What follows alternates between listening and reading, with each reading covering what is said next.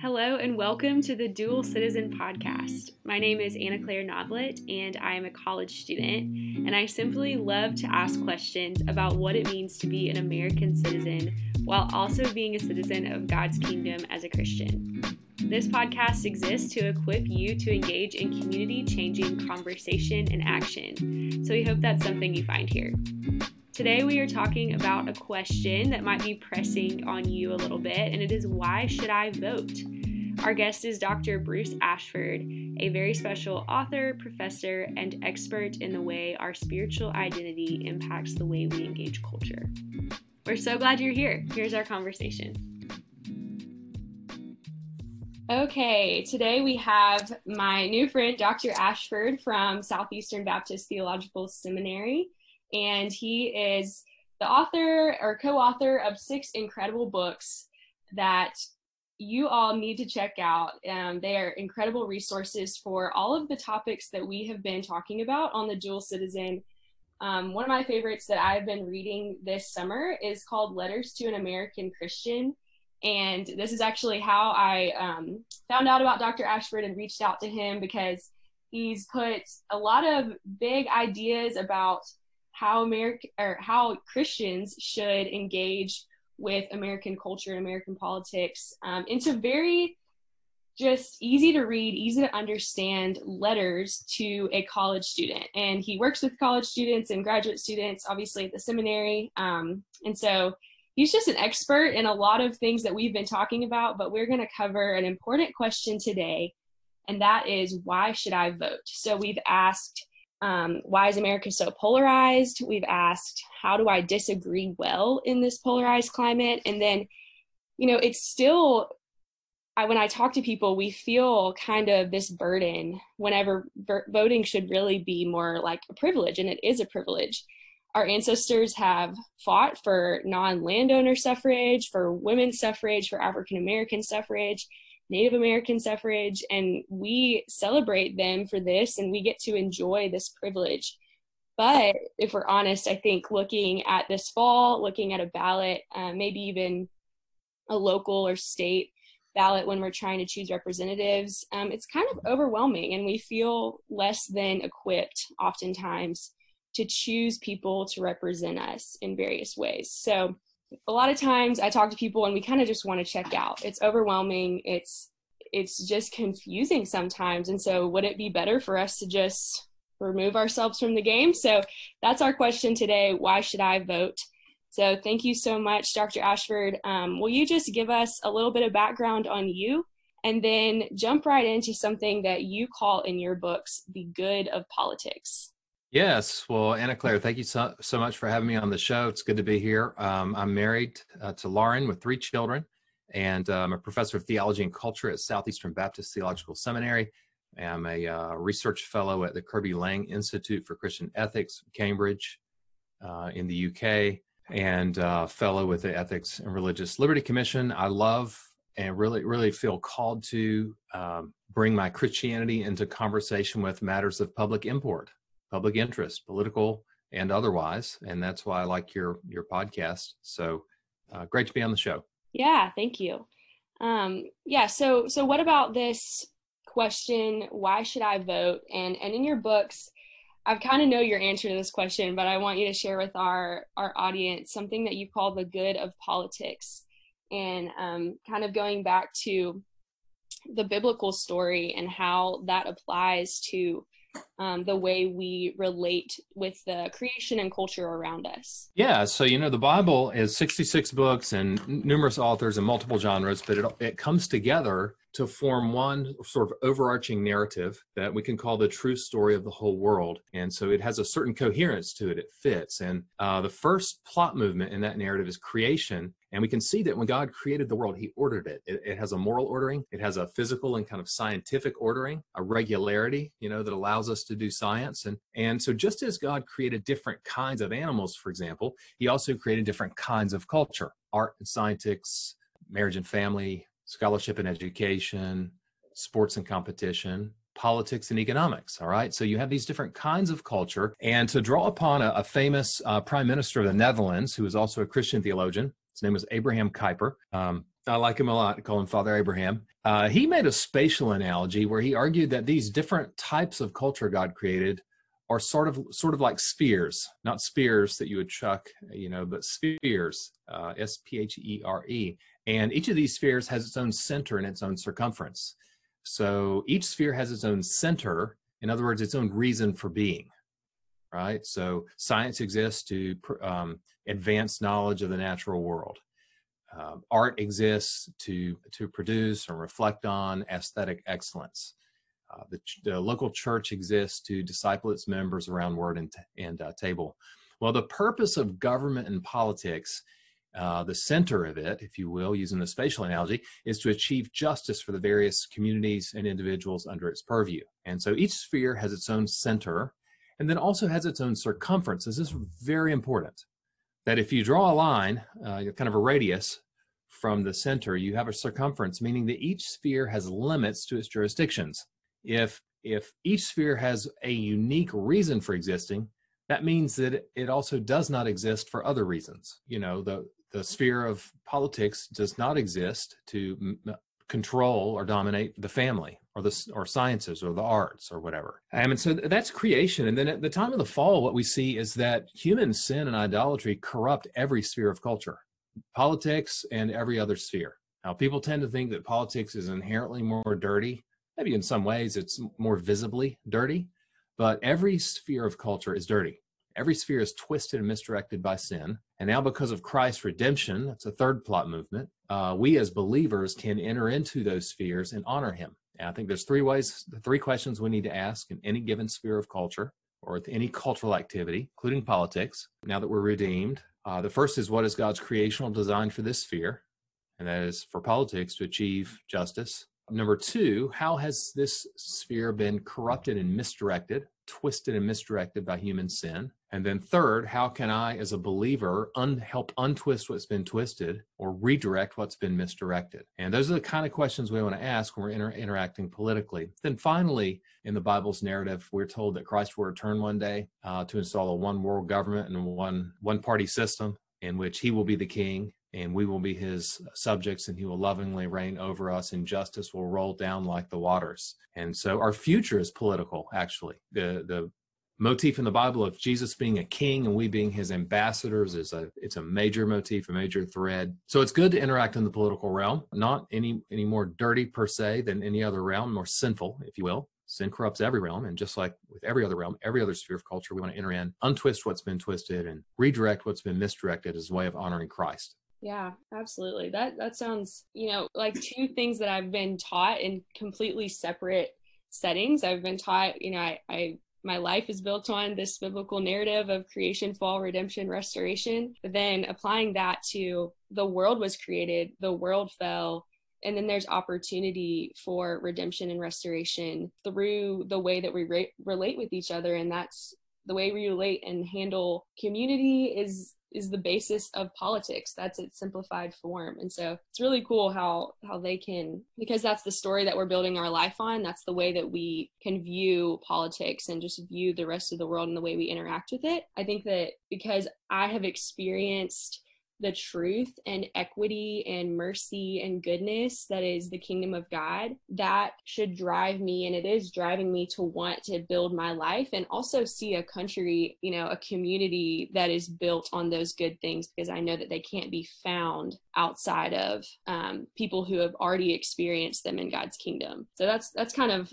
just uh, that's what motivates me to not check out here to say I don't I, I want our leadership in the hands of people who know God because those are the people who've experienced and know true justice, true righteousness, goodness, equity, and things like that, and that can can lead our country in a way that is towards those things. So for for us, and we we've kind of talked about this, but we're in a pretty hostile environment. And so why is it important specifically for my generation? I'm 20 years old. Why is it important to courageously participate for our generation instead of shying away from this crossfire? And what is at risk if we as the church remove ourselves? Yeah, I'll start with the second question first. If we remove ourselves from this sphere, then we, you know, sort of actively remove God's, uh, you know, elements of God's glory from a sphere that He created. We inten- intentionally decide that we will not bear witness in one of the good spheres that he created. And so I think that's that's not good. Um, I would point to John 20, 21, that uh, it's John's version of the Great Commission. When he came to his disciples after he rose from the dead, he uh, said, As the Father sent me, so I send you. And he showed him the holes in his hands and his side as if to say, just as God the Father sent me out as as His image, the image, the image of the King of the world, so I send you as my image, as my ambassadors. And if they uh, if they crucified me, they're going to persecute you too. And so we can do what Jesus did: is we can even even when we are arguing for public policy conclusions that are at odds with many or most Americans' way of thinking. Even when people think that we are backwards or that our beliefs are implausible or unimaginable or even reprehensible, we can speak with a prophetic confidence. We can speak the truth to power even if we're a minority. We can be sacrificial the way Jesus was. We can be willing to, you know, realize that maybe we won't we won't get promoted uh, because of, our Christian views, or maybe the, the going will be more difficult for us in some way or another, or we might be ostracized socially, and that's that's fine. Shadrach, Meshach, and Abednego is another passage of scripture. That's a political drama in Daniel chapter three. The king put a false political god in front of them and told them that they had to worship it, and they refused to. And they didn't do what most Americans uh, and our most of our political leaders do. They didn't come unhinged and start berating the king and mocking him and insulting him and so forth. They just gave a quiet and powerful witness, and God, in the end, deemed their witness. We can do the same thing. Yeah, that's a great example. One thing that I've heard a lot lately that is kind of becoming more and more part of the conversation in the wake of COVID 19 and in the wake of these regulations that are inhibiting churches a lot of times. I just have heard this conversation come up a lot about religious freedom. And I know this is something that you've thought deeply about. And so, do you see the protection of relig- religious freedom as one of the main concerns that Christians should consider when choosing representatives? Yeah, so I want to let's talk about the uh, you know I want to point out that when our nation was founded and for many uh, you know a couple hundred years religion was very important to most Americans. It is now less important to many Americans. Uh, the great philosopher, Canadian philosopher Charles Taylor talks about this a lot in his book uh, Secular Age. And by a secular age, he doesn't mean that most people don't believe there's a God or doesn't mean that religious people aren't willing to talk about their faith in public.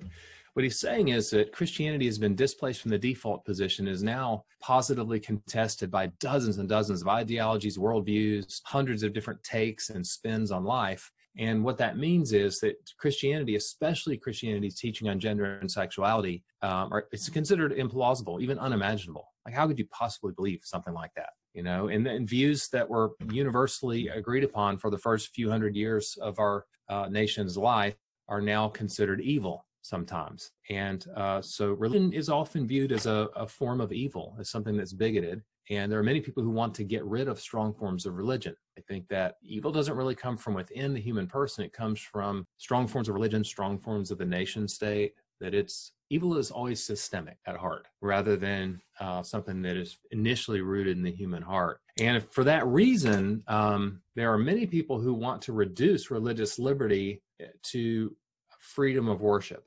So, what they mean is we're free to gather in our homes and whisper about Jesus, maybe in our churches and sing about him, but they do not want us to have free exercise of religion because they understand very well that religious liberty does conflict with uh, aspects of the new non discrimination regime. So, um, the non discrimination regime will just continue to expand until there are just millions of things, I'm exaggerating, that can't be discriminated against. There was a, a document called the United States by the called Peaceful Peaceful Coexistence published by the Commission on Civil Rights, in which the chairman, Martin Castro, said something to the effect of this is a paraphrase, not an exact quote that religious people need to stop hiding their hatred uh, behind the phrase religious liberty. They're really bigots and, and phobes and so forth. Yeah, I have that no, open right now. I, I was going to quote that. The, he said the phrases religious liberty and religious freedom will stand for nothing except hypocrisy so long as they remain code words for discrimination,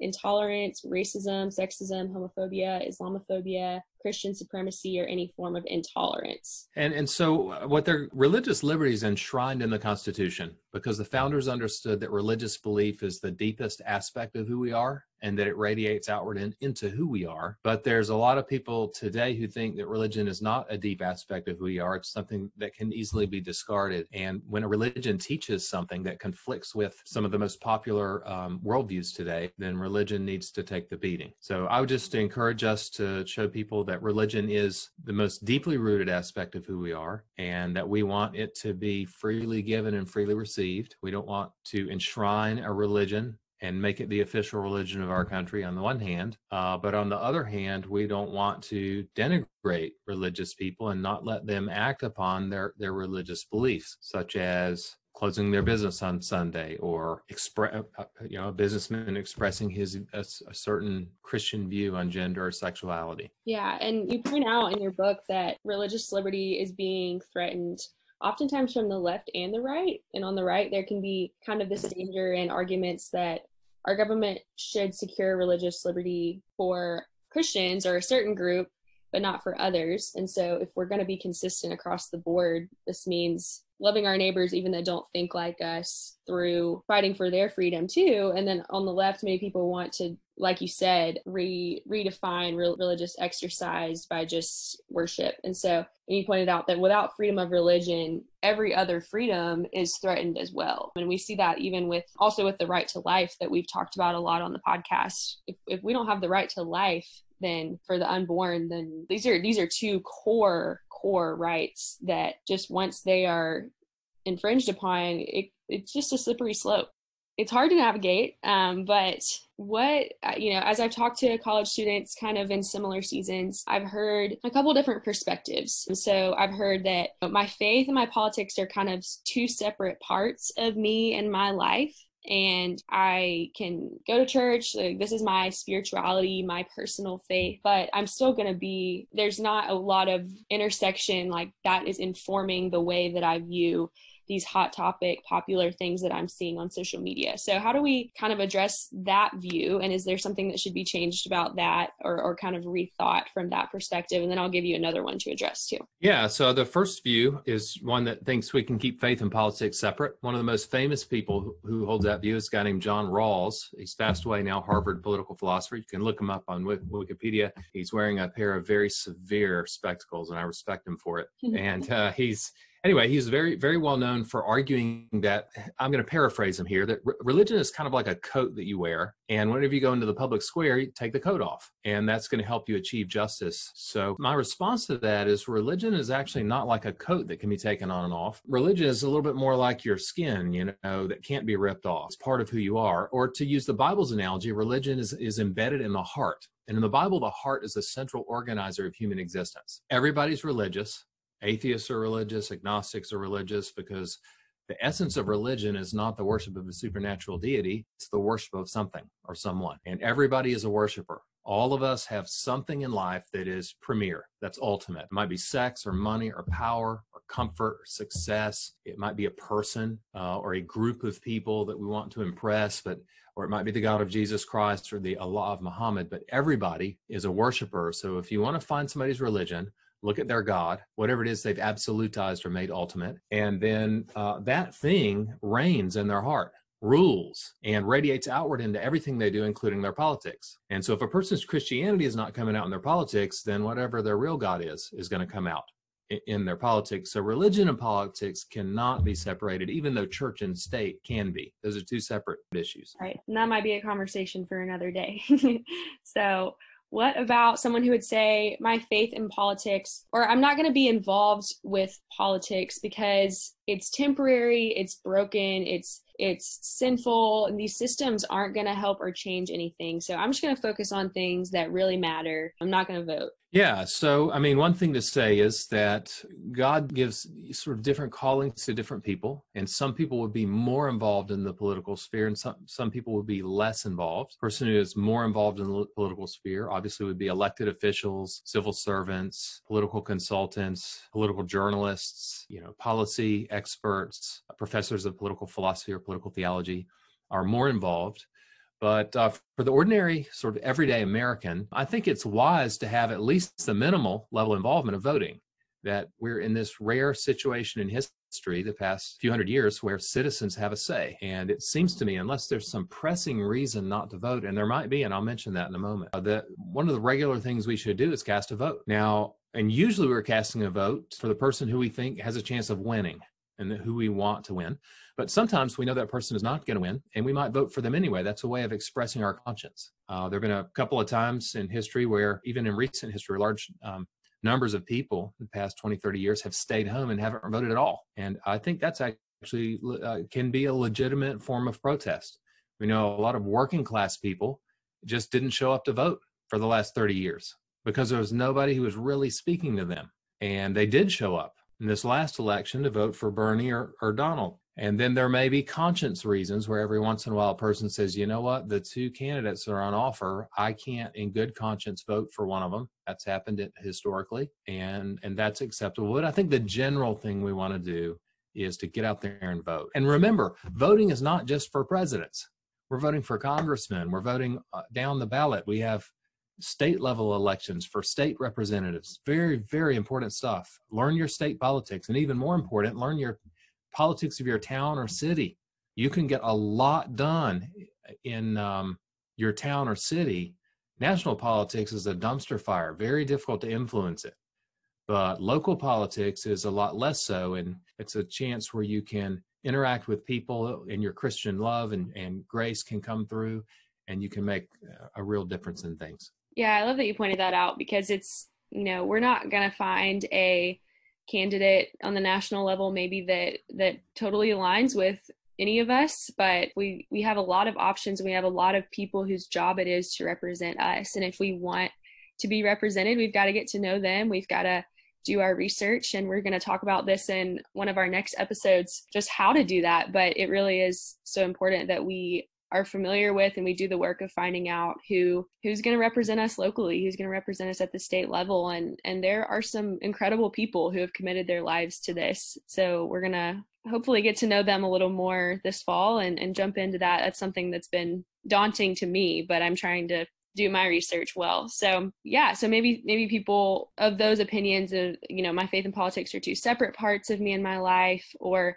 I'm just not gonna get involved. Uh, I think that was great encouragement for both of them, and of course there's freedom, like you said, to be heard by refraining or be heard by kind of not voting sometimes, but there's always an opportunity if we want to be represented. I think we have a responsibility to use that privilege. So, going into November, with many of us being first time voters like me, um, what advice would you leave us with? Yeah, I think one piece of advice is try not to behave like our political leaders, like many of them. Um, try not to take uh, all of your cues from the people we see on TV politics shows try not to take all of your political news and opinion from the same outlets. Guess I'm saying try to cut your own wake a little bit. Find some trustworthy thinkers, Christian thinkers, even not exclusively Christian. Find several of them and begin to form your own opinions and don't behave badly like everyone else is behaving from the top down. We want to behave the way Jesus did. He, he gave a powerful witness because he combined truth and grace. He always exhibited truth and that he spoke the truth about reality and did so with such power that they actually killed him. So he was powerfully prophetic but he was also had a gracious uh, demeanor in that he was not degrading and demeaning toward people who were different than him, toward people who were outcasts, even toward people who came against him. And so it is possible to combine truth and grace. Truth without grace in politics makes a person a political bully or jerk. And I think our Facebook pages and our cable network shows and our political leaders are full of that political bullies and jerks. But grace without truth makes us political wimps and non entities. And that's, I think, a big temptation too, is to just be a gracious and nice person and not be willing to, to speak the truth about reality. But we need to speak the truth about reality that God created the world and ordered it and designed it in a certain way. And if people flout reality by making bad laws that go against the natural law and the moral law, and if people flout reality by living their lives against God, they need to know they can't flout reality forever with impunity. The universe is built in such a way that it's going to punish them for it they won't be able to truly flourish. So, a good way to love people is to tell them if you want to flourish, then live in conformity with God's law. And you actually, by the way, can't do that on your own. But because of Christ Jesus, your heart can be transformed and you can begin to live in conformity with God's law.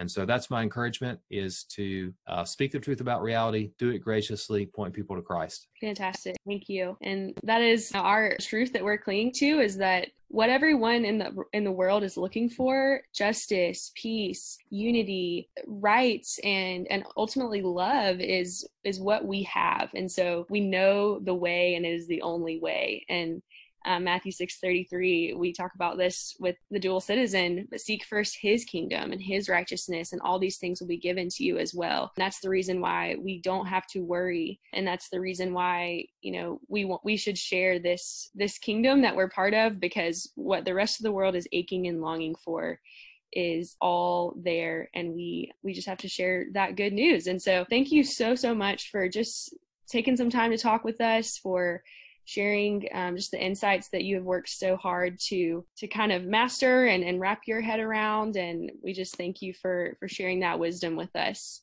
Thank you. It's great to be on the show. For any of you who are interested in reading more I recommend uh, Letters to an American Christian, series of 27 letters I wrote to a college student advising them on kind of political matters. And we had a lot of fun in the book, a lot of jokes and, and back and forth and banter. Um, and then also sometimes write at bruceashford.net. You can find me there. Thanks so much.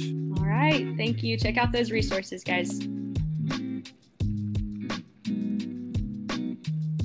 Through this conversation, I learned that though humans and every human institution is broken, God's glory can be displayed in and through us because even the most polluted of systems, politics, is part of His design.